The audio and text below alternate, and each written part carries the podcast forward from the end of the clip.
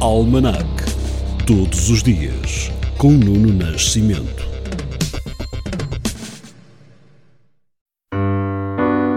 O dia 3 de abril de 1943 assinala a promulgação pelo presidente Truman do Plano Marshall, que serviu para apoio à reconstrução europeia no pós-guerra. Já em 1973, nasceu neste dia o Código de Barras. Avançamos para 1987.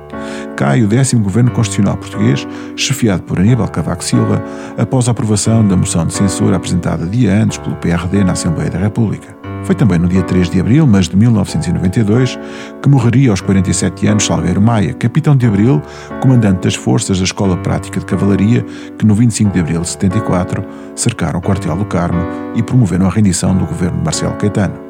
Avancemos para 2016. Neste dia, o Consórcio Internacional de Jornalistas de Investigação divulgava uma lista comprometedora de personalidades que incluía o presidente da Argentina, o futebolista Lionel Messi e o cineasta espanhol Pedro Almodóvar, na sequência de uma fuga de informação envolvendo a empresa de advogados panamiana Mossack Fonseca. O caso ficou conhecido como Panama Papers, sendo que o escândalo se estenderia ao nosso país. Mas voltemos à Argentina para recordar que neste mesmo dia, do dia em que se divulgavam os Panama Papers, morria, aos 83 anos, Gato Barbieri, um saxofonista argentino.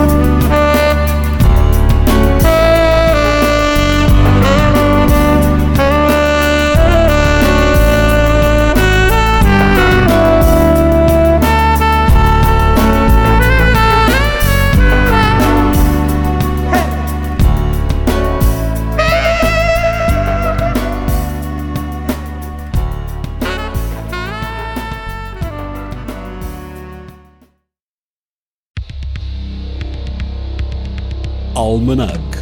Todos os dias, com Nuno Nascimento.